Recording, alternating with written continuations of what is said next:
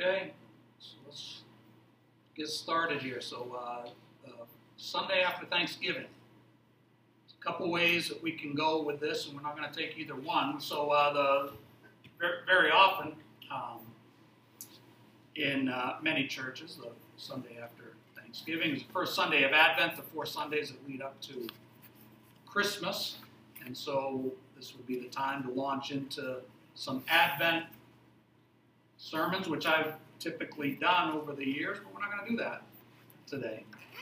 Uh, also, it being the Sunday after Thanksgiving, very often there's a Thanksgiving theme that churches might jump into uh, on this Sunday. We're not going to do that either. We're going to we're going to continue with uh, our Old Testament journey um, and and look at continue looking at the life of Joseph, and it isn't because I don't care about Advent, and it's not because we don't care about giving thanks, but we're going to let you think about Jesus and give thanks as we look at Joseph. How's that? Because we're going to we're going to uh, continue on with the series that we've been looking at, and and particular passage that we're in this morning in Genesis 42, we're going to focus on uh, Joseph as he aligns himself with the pathway of God's provision. God causes us to believe that He has this plan for us, and He desires to provide good things for us in this life that we have. And if we align ourselves with that pathway of God's provision, uh, we, we are walking in His will. God is going to accomplish His plan with or without us, right? But it's better for us if we can align ourselves with that pathway of God's provision. Joseph did that, and we're going to take a look at. Uh, some, we're going to make some observations here as we uh, look at how he followed that path of God's blessing, of God's provision. So we're going to do a little of a background here. We're going to be in Genesis 42, but let's uh, let's uh, look at where we've uh, been so far. We can look in Genesis uh, 41. Next slide, uh, please, Alicia, and then uh, we can do a little bit of a little bit of background work. We remember that Joseph was uh, a, a, young man that was hated by his family.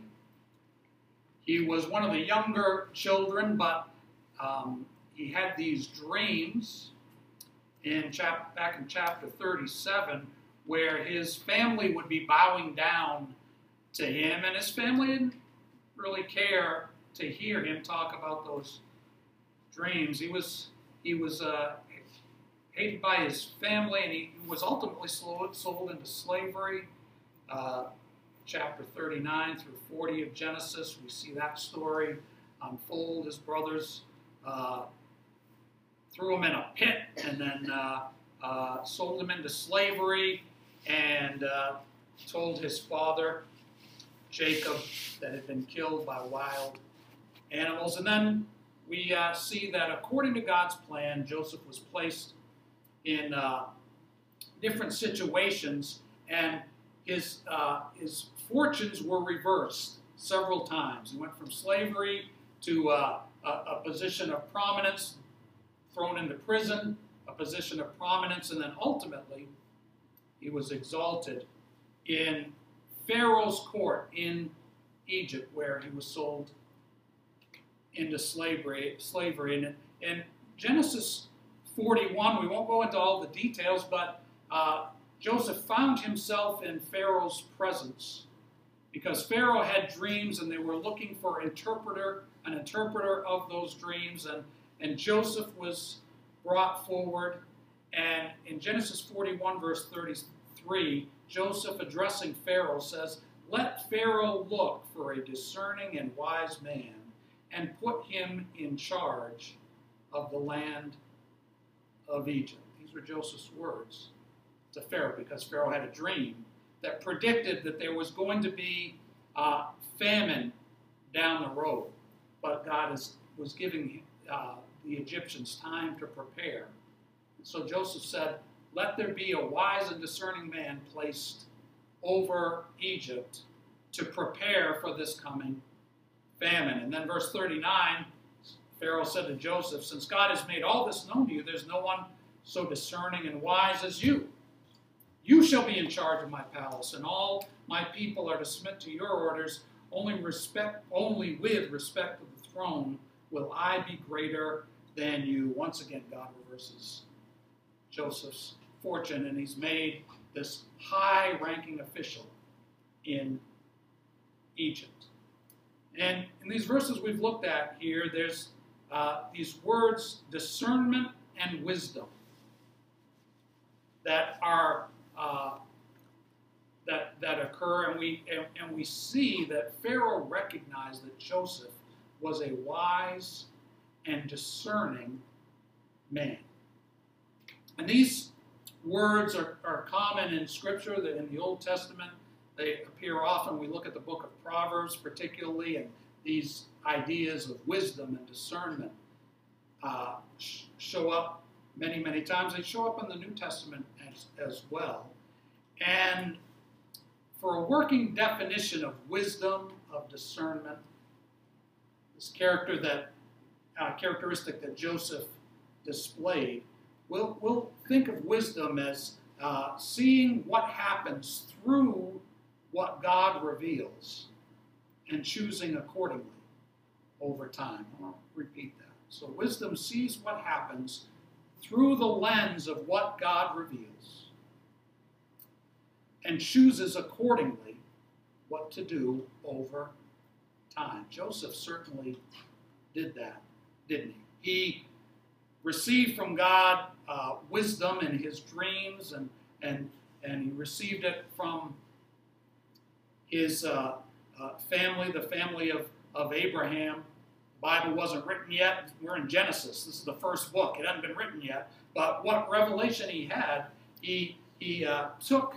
that revelation and he used it as a lens to look at what was going on in his life, and many things, good and bad, happened in his life. And through that lens of Scripture, as he went through life, he acted accordingly in whatever situation he found himself in. Joseph was a wise and discerning man. That's what it means. He saw what happened through the lens of God's revelation. And we also would do well to pay attention to the time frame that is taking place here. Genesis, uh, a big chunk of it is about Joseph. And Joseph in biblical history is this bridge of God's people, uh, Abraham's descendants, finding their way down to Egypt, just as Moses later on was the bridge of God's people leaving Egypt to the promised land. This is a big part of the story, but this uh, story happens over many years. We, we see later in, in chapter 41 that Joseph was 30 years old when Pharaoh put him in, in charge. And so he was a teenager when we first see him uh, interacting with his brothers and having these dreams. So many, many years have taken place, and there's going to be uh, seven more years that happen before chapter 42, seven years of plenty in the land of Egypt where Joseph was in charge of uh, storing up grain for the seven lean years that were to come. Long, long years of time are happening, and Joseph is showing wisdom and discernment. He's taking what God has revealed and he's bringing it to bear on what's happening, and he's choosing wisely what to do. That's the background so far. Let's jump now in to chapter 42 and take the story up from there. Verse 1 When Jacob learned that there was grain in Egypt, said to his sons, Why do you keep looking at each other? He continued, I've heard that there's grain in Egypt. Go down there and buy some for us, so that we may live and not die. Then ten of Joseph's brothers went down to buy grain from Egypt, but Jacob did not send Benjamin, Joseph's brother, with the others because he was afraid that harm might come to him. So Israel's sons were among those who went down to buy grain. For there was a famine in the land of Canaan caused now. Joseph was the governor of the land, the who over to all the people. So when Joseph's brothers arrived, they bowed down to him. Joseph saw his brothers. He recognized them, but he pretended to be a stranger and spoke harshly to them. Where do you come from? he asked. From the land of Canaan, they replied, to buy food.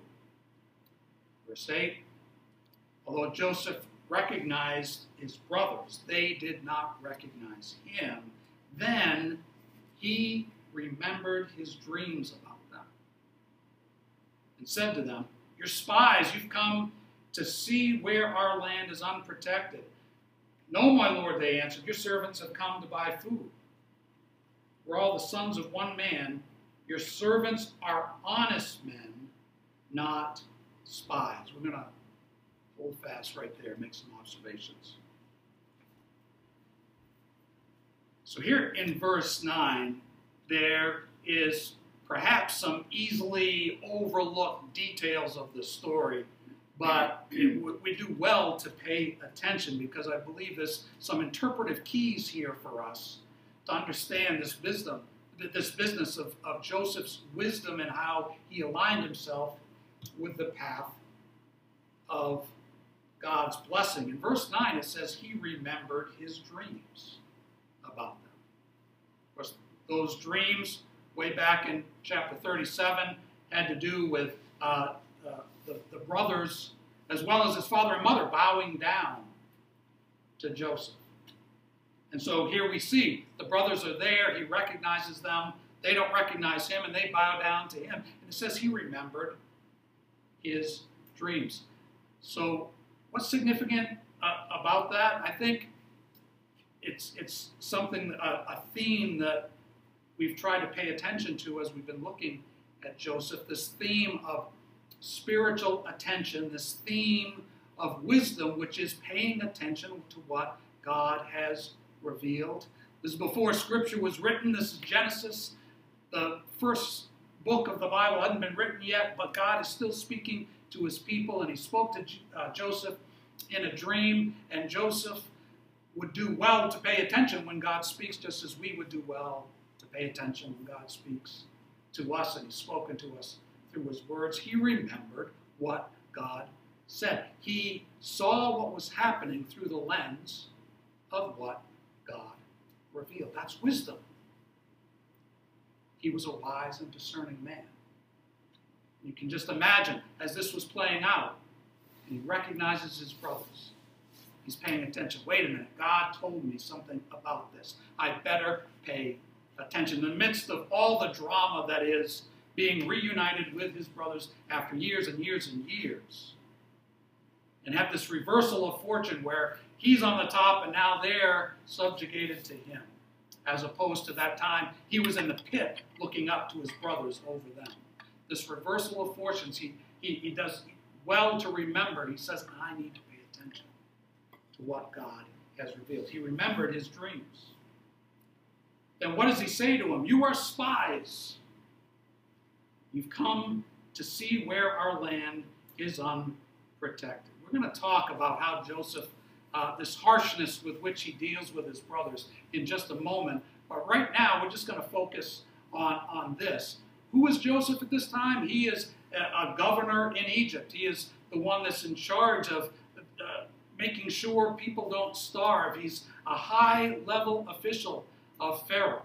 Yes, these are his brothers, but he also has a responsibility. And what does he know about his brothers? Are they upstanding, fine, wonderful individuals all the time? No. They've thrown him into slavery, right? They sold him uh, in, into slavery. Before that, they were going to kill him. Before that, he, you know, lived his life with these, these rascals, right? He knows who they are. Maybe they are coming into Egypt to see what they can do to manipulate and connive. And he doesn't know, he knows who they are. And so he has a responsibility to Pharaoh to make sure that they're not there for improper purposes. Remember, what's wisdom? It's taking what's revealed, applying it to what we see, what we experience, and acting accordingly. What does he see? These scoundrels, his brothers, are here in Egypt. And so he needs to test them. Verse 11, it says, We are the sons of one man. Your servants are honest men, not spies. Goes on, and we're going to read in just a moment what they end up saying to him. And most of what they say to him is true, but this very first part isn't. They're not honest men. They're scoundrels, and Joseph knows it. So let's continue here in verse 12. No, he said to them, You've come to see where our land is unprotected. But they replied, Your servants are twelve brothers, the sons of one man who lives in the land of Canaan. The youngest is now with our father, and one is no more. Verse 14 Joseph said to them, Just as I told you, you're spies, and this is how you will be tested. He tests them because that's his job as member of Pharaoh's uh, government. As surely as Pharaoh lives, you'll not leave this place unless your youngest brother comes here. Send one of your number to get your brother. The rest of you will be kept in prison so that your words may be tested to see if you're telling the truth. If you're not, then as surely as Pharaoh lives, you're spies. Put them all in custody for three days. On the third day, Joseph said to them, Do this and you'll live, for I fear God. If you are honest men, let one of your brothers stay here in prison while the rest of you go and take grain back to your starving households. But you must bring your youngest brother to me so that your words may be verified and that you may not die. This they proceeded to do. Verse 21 They said to one another, Surely we're being punished because of our brother. We saw how distressed he was when he pleaded with us for his life. We would not listen. That's why this distress has come on us. Reuben replied, Didn't I tell you not to sin against the boy? But you didn't listen. Now we must give an accounting for his blood. They did not realize that Joseph could understand them. Since he was using an interpreter, he turned away from them and began to weep. Let's hold fast right there, make a few more observations. So, the drama of this story is incredible. All of this is happening there in Pharaoh's court. The, the ten brothers are, are there squirming under the scrutiny of this stern uh, Egyptian official that they don't recognize as their brother. He's deceiving them, he's not speaking to them in Hebrew, he's using an interpreter. And so they're having this sidebar conversation in Hebrew, and they don't think that he can understand. But Joseph is listening to all of this as it unfolds. And they're talking about him, and they're under conviction that what they did was now uh, to the, their brother Joseph is now coming back to uh, uh, punish them. Verse 22, it says, Reuben Didn't I tell you not to do this way back when?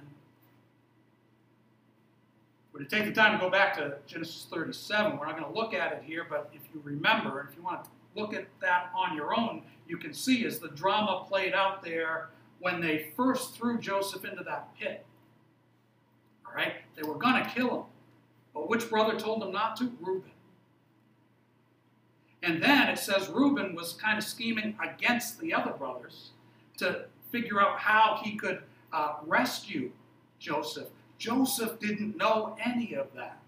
The brothers didn't know any of that. We learn about that as we read the story. But none of that was revealed until now. Joseph is hearing for the first time that Reuben was trying to help him all along, and it was too much for Joseph. What's he do? He turns away and begins There's something in here for us that I think we'd do well to remember. God has a plan for us. He has a pathway of blessing, and wisdom allows us to take what God reveals through His Word apply it to our life circumstances and act accordingly. But God's Word doesn't tell us every single detail about every twist and turn on life's path. There's plenty of things that God withholds This little particular piece of information was withheld from Joseph until now.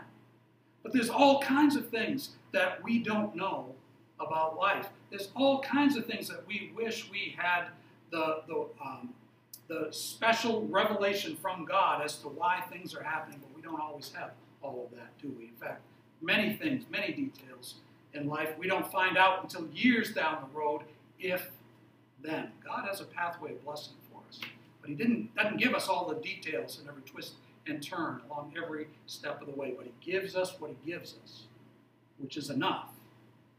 It's more than enough to act wisely along that pathway. Joseph is finding out an important piece of information he didn't know, and he was overwhelmed. Verse 24, he turned away from them, began to weep, but, and he came back and spoke to them again. Had Simeon taken from them and, and bound before their eyes. Verse 25, Joseph gave orders to fill their bags with grain, to put each man's silver back in his sack, to give them provisions for their journey. After this was done for them, they loaded the grain on their donkeys and left. At the place where they stopped for the night, one of them opened a sack to get feed for his donkey, he saw his silver in the mouth of his sack. Silver's been returned, he said to his brothers. Here it is in my sack. Their hearts sank. They turned to each other, trembling. Said, What is this God has done to us? When they came to their father Jacob in the land of Canaan, they told him all that had happened. They said, the man who is Lord over the land spoke harshly to us and treated us as though we were spying on the land. But we said to him, We're honest men, we're not spies. We're 12 brothers, sons of one father, one is no more. The youngest is now with our father in Canaan. And the man who is Lord over the land said to us, This is how I'll know whether you're honest men. Leave one of your brothers here with me. Take food for your starving households and go. But bring your youngest son to me so I'll know that you're not spies, but honest men. Then I'll give your brother back to you. You can trade in the land. As they were emptying that, as they were emptying their sacks, there in each man's sack was his pouch of silver. And then the father saw the money pouches. They were frightened. Their father Jacob said to them, You've deprived me of my children. Joseph is no more. Simeon is no more. Now you want to take Benjamin. Everything is against me. Then Reuben said to his father, You may put both of my sons to death if I do not bring them back to you. Entrust them to my care. I'll bring them back. But Jacob said, My son will not go down there with you. His brother's dead. He's the only one left. Harm comes to him on the journey you're taking. You bring my gray head down to the grave in sorrow. This ends chapter 42. The story doesn't end here. It's what we call a cliffhanger, right? We're going to get to the rest of it in the next coming weeks. But here we're going to wrap up this chapter by making some observations about uh, how Joseph aligned himself with the pathway of God's blessing. But here we do want to make a, a, a comment about the way he treated his brothers. There, must have been some prudence, we suspect, in the fact that he tested his brothers. Again, he's a, a, a, an official in Pharaoh's court, and these were untrustworthy people, so a measure of testing was probably in order. But did he need to test them so hard? I don't know. I don't know. I do know that just because the Bible gives a description of what people did, it doesn't always mean that what they did was always the right thing. Unless it says explicitly that it was the right thing, and it doesn't say explicitly here that the way he treated his brothers in every circumstance was right. Did he do the right thing to, to treat them so harshly? Well, there was likely some prudence in the fact that he tested them. but there was possibly some vindictiveness in the measure of cruelty that he showed to them. There's a lesson in that for us, whether it was true of Joseph or not, or whether we're missing something because of, of uh, the distance in time we are from this story and the cultural differences and all the rest. But come on, he was pretty mean to them.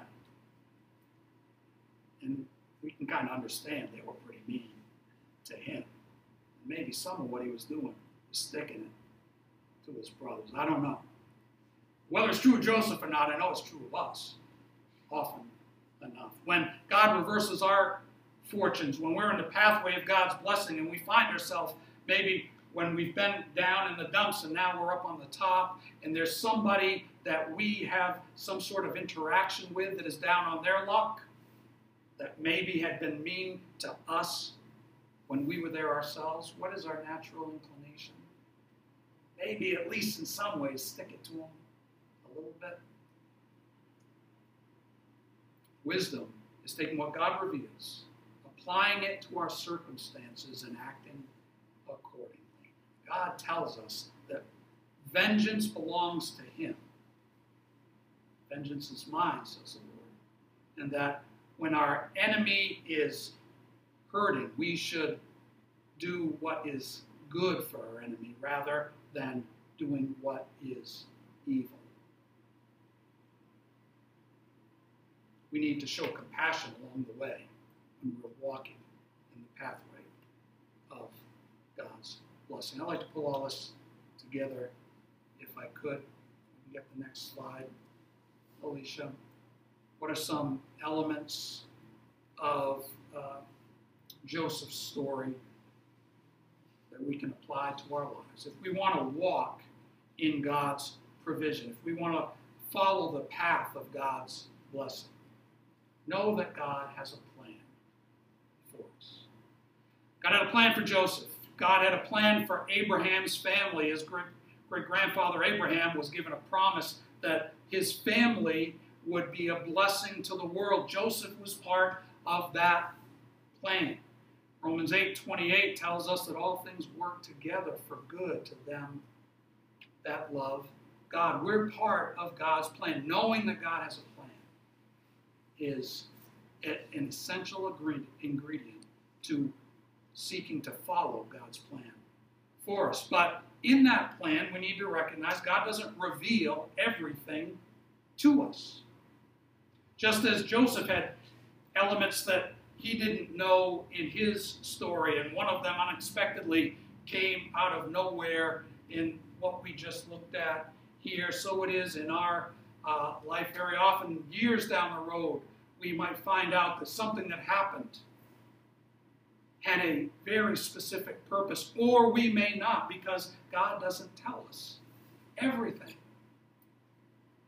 Deuteronomy 29 29 says the secret things belong to the Lord our God. But the things revealed belong to us and to our children forever, so that we may follow the words of the law. And that passage, the secret things belong to the Lord. But it tells us that there are some things that He does tell us what's revealed belongs to us. Our, our job is to know that God has a. Recognize He doesn't have to tell us everything we might want to know, but He tells us what He desires us to know in His Word. And we need to follow, pay attention to what He tells us of His plan. And then our job is to wisely walk with God over time. As Joseph did, the ups and downs, the reversals of fortune, from the pit to the palace, and all the ups and downs in between, Joseph walked wisely with the Lord, not perfectly, perhaps, but thank God he doesn't require perfection of his people. He simply requires obedience. And when we fail, we need to get back up and walk accordingly in Psalm 119, 104, it says, I gain understanding from your precepts. The Lord's word, God's precepts, gives us understanding, gives us wisdom. As we pay attention to what He reveals, He gives us wisdom to face whatever it is we face, to look at it through the lens of Scripture and act accordingly over time. But the thing that perhaps Joseph didn't pay attention to, and we'll add in here to close, we need to show compassion along the way. Walk with the Lord, we can get so wrapped up in God's uh, plan for us, we fail to recognize God has a plan for the world. And it isn't just about me, it isn't just about you, it isn't about just us as individuals. It's about how God desires to, to work his plan for the world. And the amazing thing is that he wants us to be part of his plan. So as we walk with Joseph through the book of Genesis, let's remember this morning that just as with Joseph, God desires to put us in the pathway of his provision. Let's pay attention to what he reveals. Let's look at what happens to us through the lens of God's revelation. And let's choose accordingly over time. Let's pray together. So, God in heaven, we're grateful that give us your word. We don't want to take it for granted. We don't want to treat it lightly. Thank you that you give us everything we need for life and godliness. It's part of your plan. Help us to act accordingly. Help us to be your children. Help us to follow your will. And, as we do, we know that your peace will rest upon us, the peace that goes beyond understanding. May it guard our hearts and our minds through Christ Jesus our Lord, in whose name